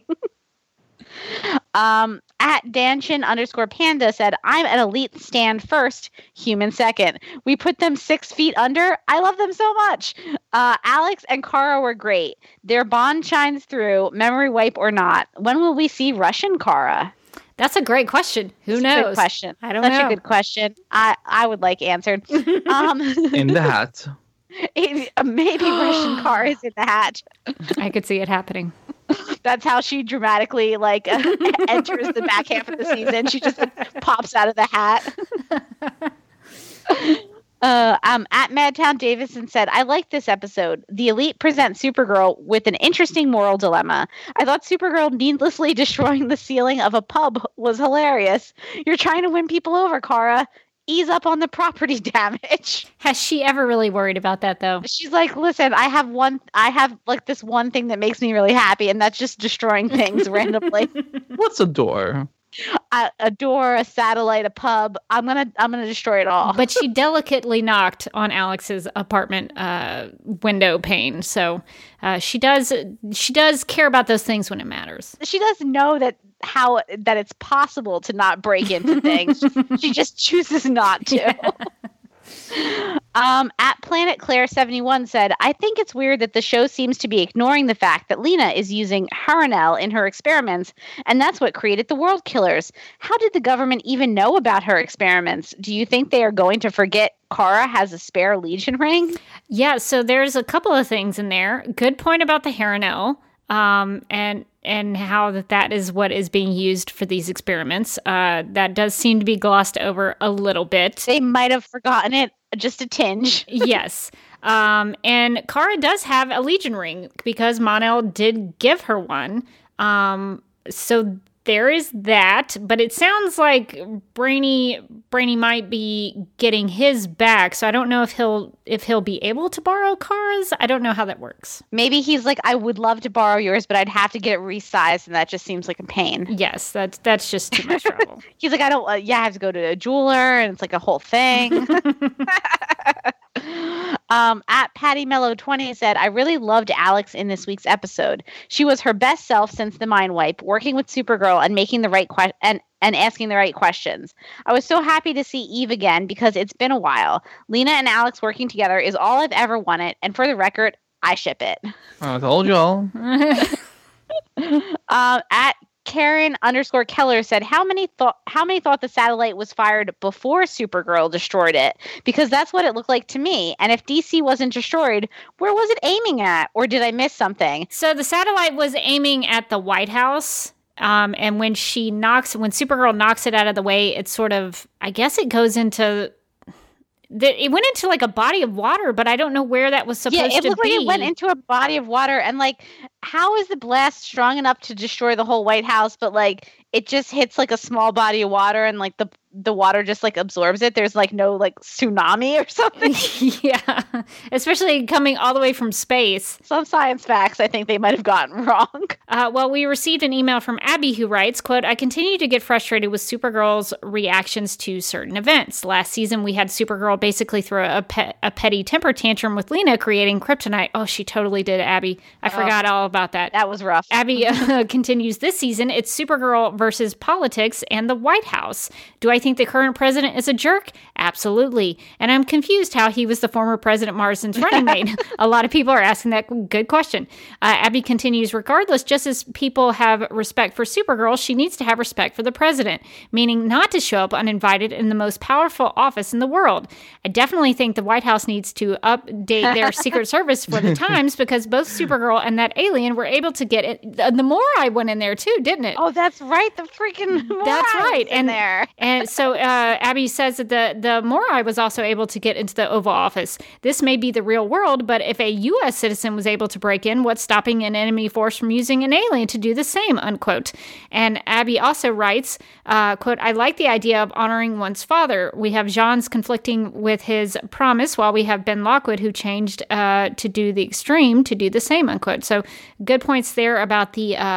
The parallels and contrasts between the father and son dynamics between J'onn and M'yrnn and Ben Lockwood and his father. So good points, Abby. Um, Emily writes, I'll admit to having a hard time now following who is on what side of the anti alien situation, but maybe that's just the mental roadblock I have up when it comes to this storyline. I'm ready for this to end. I can identify with that statement. So yeah, I think I think we feel similar. when Ben Lockwood got out of jail, I went, "Oh no, it's still happening." this is still a thing. Uh, well, we got an email from Brett who writes, "quote I am glad Supergirl didn't commit treason. Yeah, that's uh, that's something to consider. Uh, I'm glad Supergirl didn't commit treason and interfere interfere with the president's job on protecting our country with the launching of the satellite. Having grown up in a military family, even though this is fiction, I would not be able to support this show. It seems to me that the writers are hell bent on alienating viewers on the show that may have a difference of opinion with them on the political issues of the day. If they continue to force political opinion down the viewers' throats, then they will lose me. Unquote. Brett, I totally understand. It is uh, definitely hard to take. Uh, with the the topical nature of the storyline this season. So I definitely uh, appreciate your your thoughts on that, and especially coming from a military family. I do kind of wonder uh, how people in the military view what's going on with like the DEO and the president and all of that that kind of thing. So it's neat to hear that different perspective from that point of view. and also the political aspects of this season have been so i mean there's you can watch something that has like like a subtext where you're like oh i can see that what they're really talking about is like the way that we treat people and this blah blah blah you know? And then there's just like the characters turning to the camera and being like we're in a difficult political moment right now. And and that's what season 4 has been the entire time. Well, what I think is interesting uh, in in terms of what Brett wrote in about, uh, and I think Morgan we've also discussed this as well, is that uh, pretty much everyone in any any varying opinion on the topics of the day, nobody really likes what's happening. across this broad, wide, terrifying political political spectrum of ours, we can all agree that we don't want this in Supergirl. like, could you chill it just a just a bit? Like, just take it down like a couple of notches. I'm not asking you to not have any opinions or make any points. I'm just saying, like, it's gotten to be a lot. I've had my ups and downs with the, the topical aspect that Supergirl has done. I think it's imp- good that, the, that we can use superhero shows at this point to kind of tell these kind of stories. But I think the show that does it really well to the point where it doesn't feel over dramatic or exaggerated is Black Lightning. Because you know I mean also it helps the fact that they have a shorter season but at the same time each episode like it doesn't necessarily jump into you know why cops kill black people all the time. Like it's like it, it deals with these society issues in a, it, it doesn't feel too much but it doesn't feel too little at the same time. Supergirl well, I, yeah, I would I would agree with that. And I think that Black Lightning is also a show that sort of built around the ability to address these issues because it's more grounded and it's like taking place in certain communities um, and it sort of tackles it head on whereas supergirl decided in uh, season four that this is like suddenly this is what it wants to be this season. Um, whereas black lightning kind of started out being like you know we're we have these things to say and we want to say them. Whereas supergirl got like four seasons in and was like oh uh hey let's like make a whole season about politics. It's gonna be about current day stuff but we're not gonna talk about it like that. Like their their metaphors also this is my main point like rebecca and i have talked about this many times is that that they're the i get the point that they're trying to make but so often they undermine themselves so greatly. Like with the gun control episode Oh, where they're Lord. trying to make it like a point about gun control but then like the next episode like a character dies because he only has a stun gun and you're like well i mean i feel like you just made the opposite point there buddy yeah, I, I think the problem for me with the topical nature of the show is that it's it feels like they're writing by numbers. You know those little books where you paint by numbers and it's like it tells you what color to paint the picture. I, that's how I view the way the show is being written is that they take something uh, from the news and they just write it in and they don't really uh, they don't make it into a metaphor and so i think that's that's the frustrating part of it for me is that i don't feel like it's a story that uses topical elements. I, I, I see it as topical elements that sometimes squeezes in a story. story. Yeah. Yeah. No, I agree. I agree with that. It's like um they're not like they're not making a metaphor. They're just they start from the topical point that they want to make and then they work backwards and try to like sort of force it onto the world of this of the show. And a lot of times it just doesn't make sense or in fact is seem maybe is making the opposite point of the point that they want to be making i'm like if you think about this too hard i think you just undercut yourself i don't know so it's it's tough it's it's been it's, it's been a uh, it's been a tough ride Hopefully they can land the plane. Uh, I'm I'm willing to wait it out to see how they end this season, but yeah, it's uh it's been a rough ride so far. Um, so we got an email from Alex who writes, "Well, it's official. My favorite relationship on the show is Brainy and Kleenex. I mean, Kelex. I hope their frenemy act goes on for a while. It was definitely one of the highlights of the episode. Uh, well, new Rachel also wrote in to share some thoughts about the Brainy Kelex dynamic, which seemed to be a hit, saying, uh, "quote While it was hilarious and didn't need an explanation, I still felt like it came out of nowhere, especially given that they've implied to have met off screen. It seems like Kelex dislikes Brainy because of his attitude and possibly his status as a Coluan, and Brainy dislikes Kelex because it is simple technology, which was enough explaining for this episode. However, it would be interesting to see it expanded upon with more information about Brainy's backstory. And though I'm not well versed in the comics, I have a theory about what could be behind it in this show's universe. So, new this is a uh, new Rachel's speculation. Uh, when the preview clip first showing this rivalry was revealed, I went and rewatched Kelex's proper debut episode, which was season one, episode 15, uh, which was Solitude, which was also the debut of Indigo, aka Brainiac 8. And in that episode, after describing Kelex as a quote, robotic helper, unquote, she asks Kelex about the Coluans, and Kelex tells her that they served as supercomputers on Krypton, responsible for running day to day operations, and Indigo was among these supercomputers. Uh, New Rachel goes on to say, My guess is that although Coluans of the 31st century seem to be more organic, there is still a resentment there for Brainy on behalf of his ancestors and how they had to serve the Kryptonians. And Kelex reminded him of when of that when they met. And it may be a mutual resentment or distrust on Kelex's end as far as from its point of view, they could do just as good of a job as Coluans, and there would be no need for computers from another planet, unquote.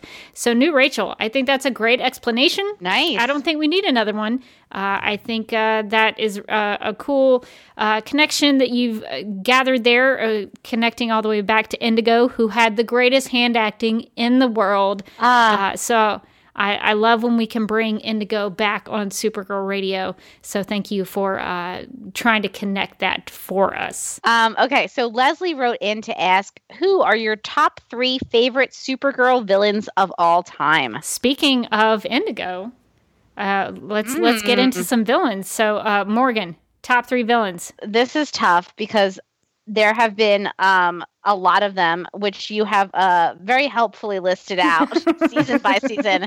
Just in case you're wondering if uh, Rebecca is thorough, uh, incredibly scarily so. Okay, so I would have to say uh, number one, uh, the queen of my heart, Lillian Luthor. Mm-hmm. Um, I think number two would have to be Queen Rhea because I feel like she really like chewed some scenery. And then number three is tough because I kind of I want to say Reign, but I feel like my my heart says Live Wire, so I'm going with Live Wire. oh my God, season season four, you listed topical storylines as a main villain. Look, it's been really good. It's been a, a, a, major antagonist for Supergirl, so I think it's. A, I think the topical storylines have been a villain of this season.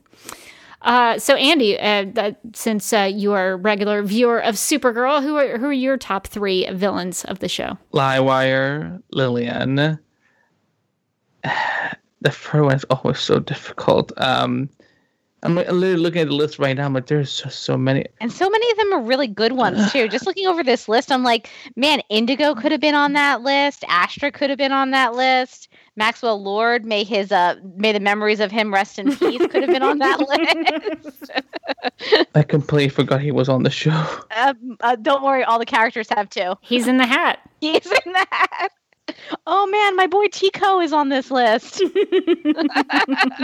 yeah, Lillian, Livewire, and I will put uh, the elite on. All right, I'll, I'll grant you the elite as one. It's a it's a little bit cheating, but you know, if I had to pick somebody from the elite, we all know it would be the hat. It would be the hat. I mean, clearly. Clearly. Um, but yeah, okay. So good list, Andy. Uh, for me, I like it when my villains get to be villains. I don't want these wishy washy characters. I mean, I love Livewire. That has been established on Supergirl Radio. Uh, but she did become uh, a hero at the end. So I don't really count her for my personal list as a villain. So I'm going to go Lillian Luthor, Queen Rhea, and Reign because they were straight up evil and they were good villains. Uh, it, Reign did uh, kind of have that uh, thing with Sam, so there was a struggle in there. But when Reign was Reign, she was a villain and she beat the crap out of Supergirl. So I'm going to give her that. But yeah, some great villains. I mean, Mercy could have been a contender if she had lived. if she had lived for like another couple episodes, you know, maybe even just to see Lex Luthor. I mean, what a waste. Let's not even uh, go into it further because I'll get my blood pressure is going to go up. We're still angry about it. uh, Indigo had some great hand acting. Toyman was awesome. I mean, just some good villains on the show so far. But uh, yeah, so those are our picks as as of as of yet the show could bring on some new villains in the future and they could, you know, knock these out of the water. But uh, yeah, so I think that's a, a good round of lists.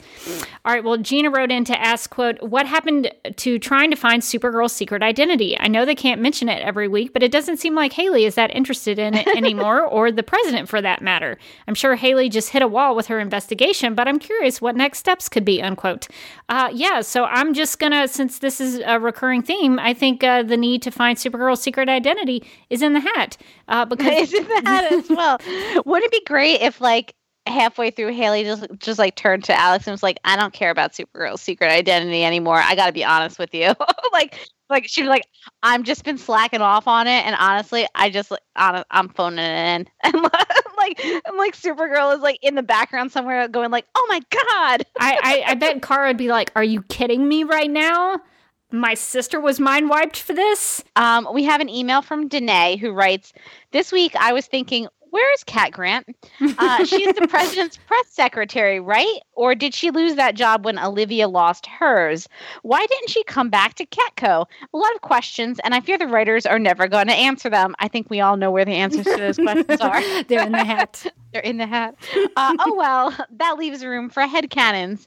In my mind, Cat has recruited Snapper Carr and Pam from HR in the search for Jeremiah Danvers so that he can finally come home to his daughters who have completely forgotten him.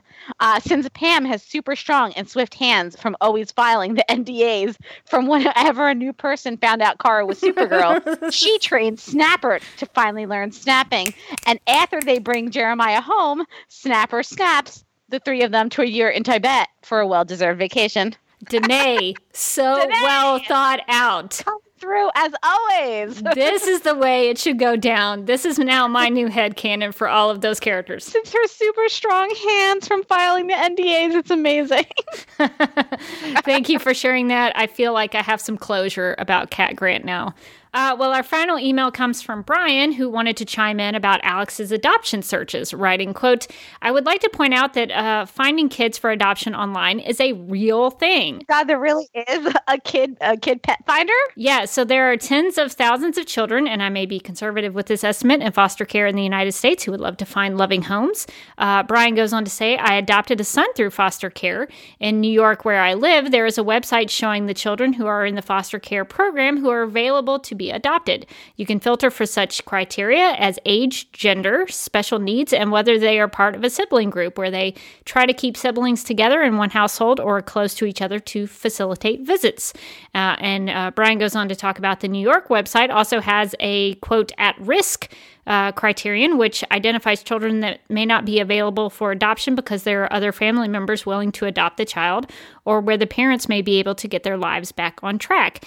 These are vital resources that I encourage everyone who wants to add a loving family member to their lives can go check out. I didn't know that there was a web that there were websites that like I just I thought that Supergirl was being a little bit ridiculous with like the you know Alex looking for it on the web. I mean I, I knew that there were adoption web like adoption organization websites. I just didn't know that you could like use them to filter and like look at uh, children available to like foster and adopt. That's very cool. Yeah. So I, I think our our kind of issue with the Alex online adoption search is that that's all that they're showing us on the show. They're not really going into detail about Alex's they're not making it into an arc, I guess is what I'm trying to say. She doesn't seem to do much like much research or effort into it, so it just kind of looks like she's trying to order a kid like you would order seamless. There's always season 5. It's good to know that at least that part of Alex's story is somewhat reflective of the real world that there are actually these websites uh, that uh, people can use to help them adopt children. And I, I personally think people who adopt kids are heroes in and among themselves.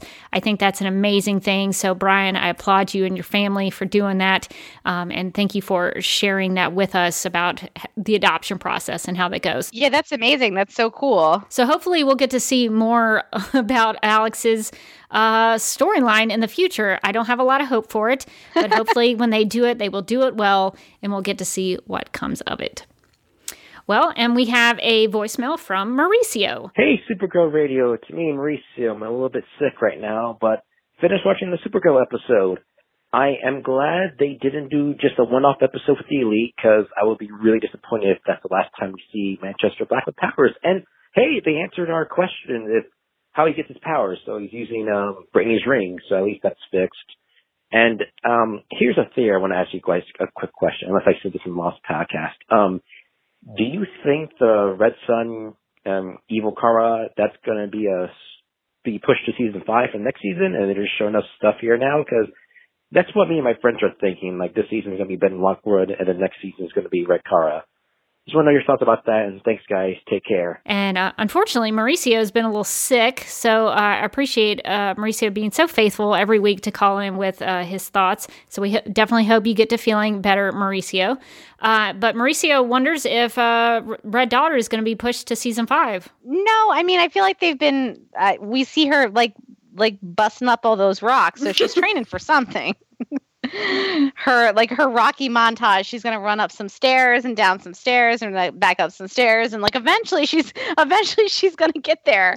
It might be in like the last episode. I don't know. At this point i i was expecting her to start popping up sooner but i don't think i don't think they're going to make us wait until season 5 that would be mean I think we're going to get some Red Daughter stuff, but I hope they don't introduce her in this back half of season five within just a few episodes and then get rid of her. That would be sad, actually, because I'm I've been really looking forward to the storyline all season, and now we're like a good way through the season, and there's so much going on. Yeah, I personally would rather than push Red Daughter to season five. I think they were a little handicapped at the beginning because of Melissa Benoist and her Broadway schedule. So maybe that played a factor into it, and that's why they pushed it back to the second half of the season. But I just, at this point, I would rather them just push it to season five and do it right. I don't, if they try to squeeze it and cram it into season four, I, I feel like that will do an injustice to the Red Sun storyline that they're pulling from. Uh, and well, and we also have uh, some audio from our friend Wendy, aka at Kara underscore Quirrell on Twitter, and uh, she wants to teach us about Val, the Karate Kid, who was name dropped by Brainy in this week's episode. Hi, Supergirl Radio. This is at Kara underscore Quirrell. Brainy's friend Val is a reference to Val Armorr, aka the Karate Kid. Now, this is the original Karate Kid, and in fact, the Ralph Macchio Pat Morita movie and subsequent sequels had to license the name from DC Comics. Val is one of the few Legionnaires to also have a successful solo series lasting 15 issues. He's considered one of the greatest martial artists in the DC universe and has beaten the likes of Batman in hand to hand combat, and he has also fought Kal El, aka Superman, to a draw, even though he has no powers other than his martial arts skills. He is no joke. He eventually married fellow Legionnaire Princess Projectra and stood by her as she became Queen of Orando. I could, of course, talk about Val for hours, but that's a whole nother podcast. In the meantime, if you have questions, you can find me on Twitter, Instagram, and Tumblr as at Kara underscore Quirrell, or you can catch me over on at Swamp Thing Radio. Long live the Legion. Uh, so thank you, Wendy, for sending in that information because we definitely could learn. I know I personally could learn more about uh, all of the Legionnaires. Uh, so it was good to hear that connection being mentioned in the episode. So if you keep sending us uh, content like this, we might have to have a recurring segment of Supergirl Radio called the Legion Minute. Uh, I would appreciate that if uh, more Legionnaires get name dropped and we get more information. Uh, so I'm just saying, like, if you have time and you want to send us more information, uh, we can maybe make that happen. Um, okay, before we wrap up our feedback, we have some snap judgments sent in by our listeners. In the game of Snap Judgments, each person is presented with two options, but must only choose one. First instincts are recommended and explanations are unnecessary. Our first snap judgment is from Planet Claire 71. The Legion ring or Hat's hat? Andy, what's your choice? Well, if I use a hat's hat, I could just put my hat in and get a ring. So I mean, that feels like cheating in this question. You got to pick one, though. It's part of how Snap Judgments are played. it has to be a definitive I, choice. I, I did pick one, and it, it, does- it, it doesn't limit me what I can actually put my hand in and stretch for. From what I'm gathering, you're saying Hat's hat. hmm Uh, I would probably say, woof. Hat's hat. yeah, I mean, you got to go Hat's hat, right? Like, what's cooler than a magic hat? Nothing. the answer is nothing. I mean, the Legion ring, you can time travel and you can fly and do all this cool stuff. Yeah, but you have like a, a cool jaunty hat, but then also it's magic. Yeah, and you can like pull like hamburgers out of it. It's fashion, but it's functional. um, okay, our next snap judgments come from Abby. Um, she's she asks Lena and Kara getting brunch or James and Brainy getting brunch. Um, Lena and Kara. Yeah, I'm gonna go Lena and Kara. Although I would love to see a James and Brainy brunch, and I feel like uh, that that that one liner was a uh, kind of a cheat, just to justify how he had certain information. yeah, I'm personally gonna go James and uh, Brainy getting brunch because I wanna I wanna be a fly on that wall. what is that? What is that dynamic like? let's, let's find out. Okay, Alex in a combat suit or a white coat. Uh, I'm gonna go white coat. Good call. I'm gonna go combat suit. I feel like that's her natural element. Com- combat suit. Okay, the elite or the super friends. Who has an answer? Super friends. I'm gonna go with the elite. You know what? I was gonna go with the super friends, but then I just remembered that one of them has a magic hat, so I'm going with elite. um, okay, our next uh, our next snap judgments come from Danae. Um, would you rather join the elite at playing cards or James and Brainy having brunch? Playing cards. I, I'm sorry. James is just such a party pooper these days. Listen, he's going through a lot. He just went through a breakup and like I don't know, like his desk. he's living under his desk. Things are, are bleak for him. Yeah, there's there's a lot of life change for James right now. He's going through some stuff. He had boxed all of Lena's stuff up from under his desk. Hard. oh man, the sad music that would play during that scene. um, I am gonna pick the elite uh, playing cards. Yeah, I'm definitely picking the elite playing cards because I cannot say this enough. There's a magic hat in mix. um, okay, which fifth dimensional character is bet- better? Oh boy, Mxyzptlk Very good. Thank you. Or Hat's Hat. I mean, hat's hat. I mean, you gotta go. You gotta go hat. it's not a question. I'm gonna pick hat every time. Andy. The hat the hat remains quiet and doesn't express any emotions. I'll pick the hat. Okay. Um, our last set of snap judgments are from Gina. Um, okay, she asks a never before scene of Brainy and James at brunch, or the scene of Kara, Winn, and James going bowling. Uh, fine. I will. I will take the brunch. Yeah, I'm gonna I'm gonna go Brainy and James brunch. Yeah, I I want to know like what what it, what are those bro brunches like? Because I cannot imagine them. um, okay, Kara's biggest threat: the elite or the Children of Liberty. That's a tough one. That's Yeah. a tough one.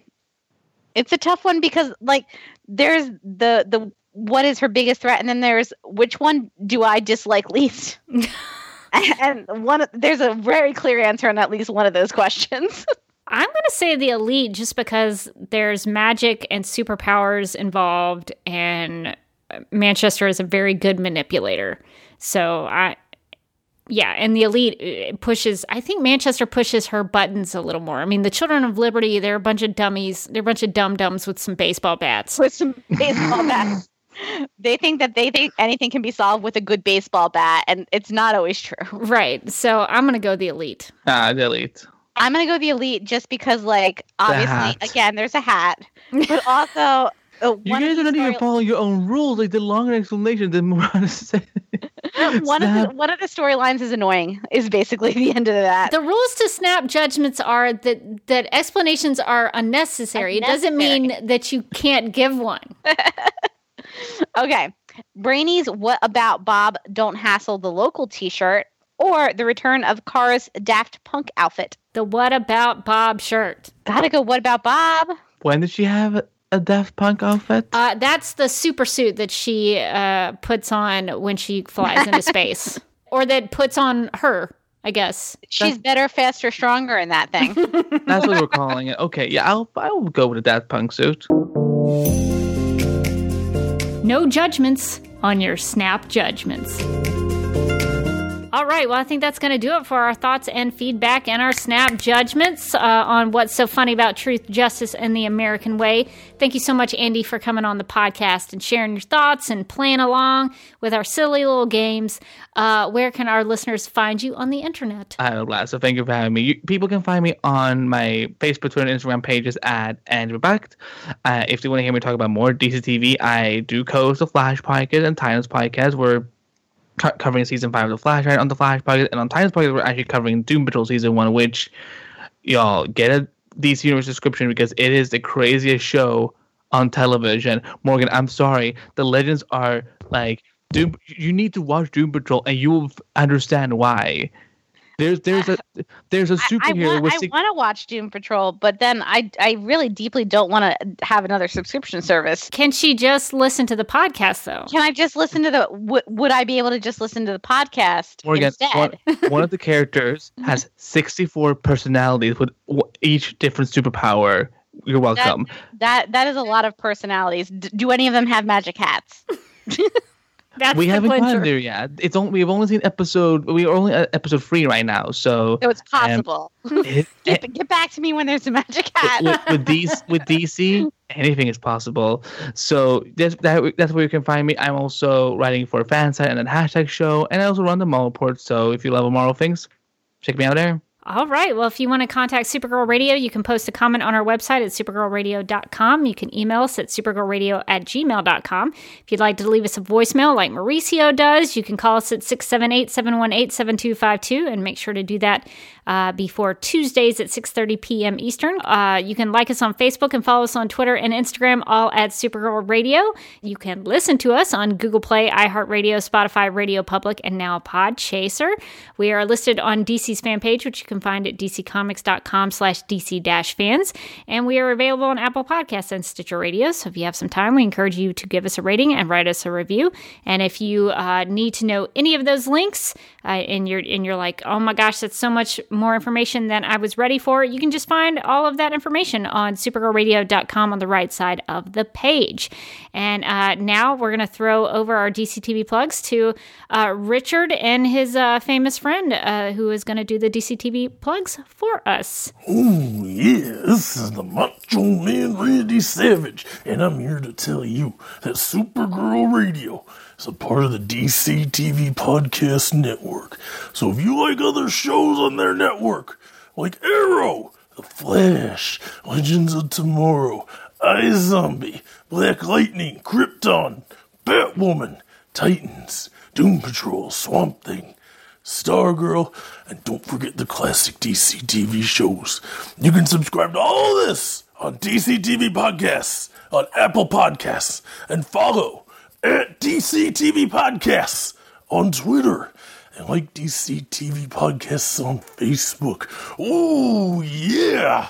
Dig it! Well, uh, you can find me on tw- Twitter for now at Derby Kid and on Instagram at The Derby Kid. I voice a character named Leanne on a sketch comedy podcast called The Fakest, which is still so high quality, you guys. I'm not making it up. It's a very funny show. The episodes are really funny in the second season.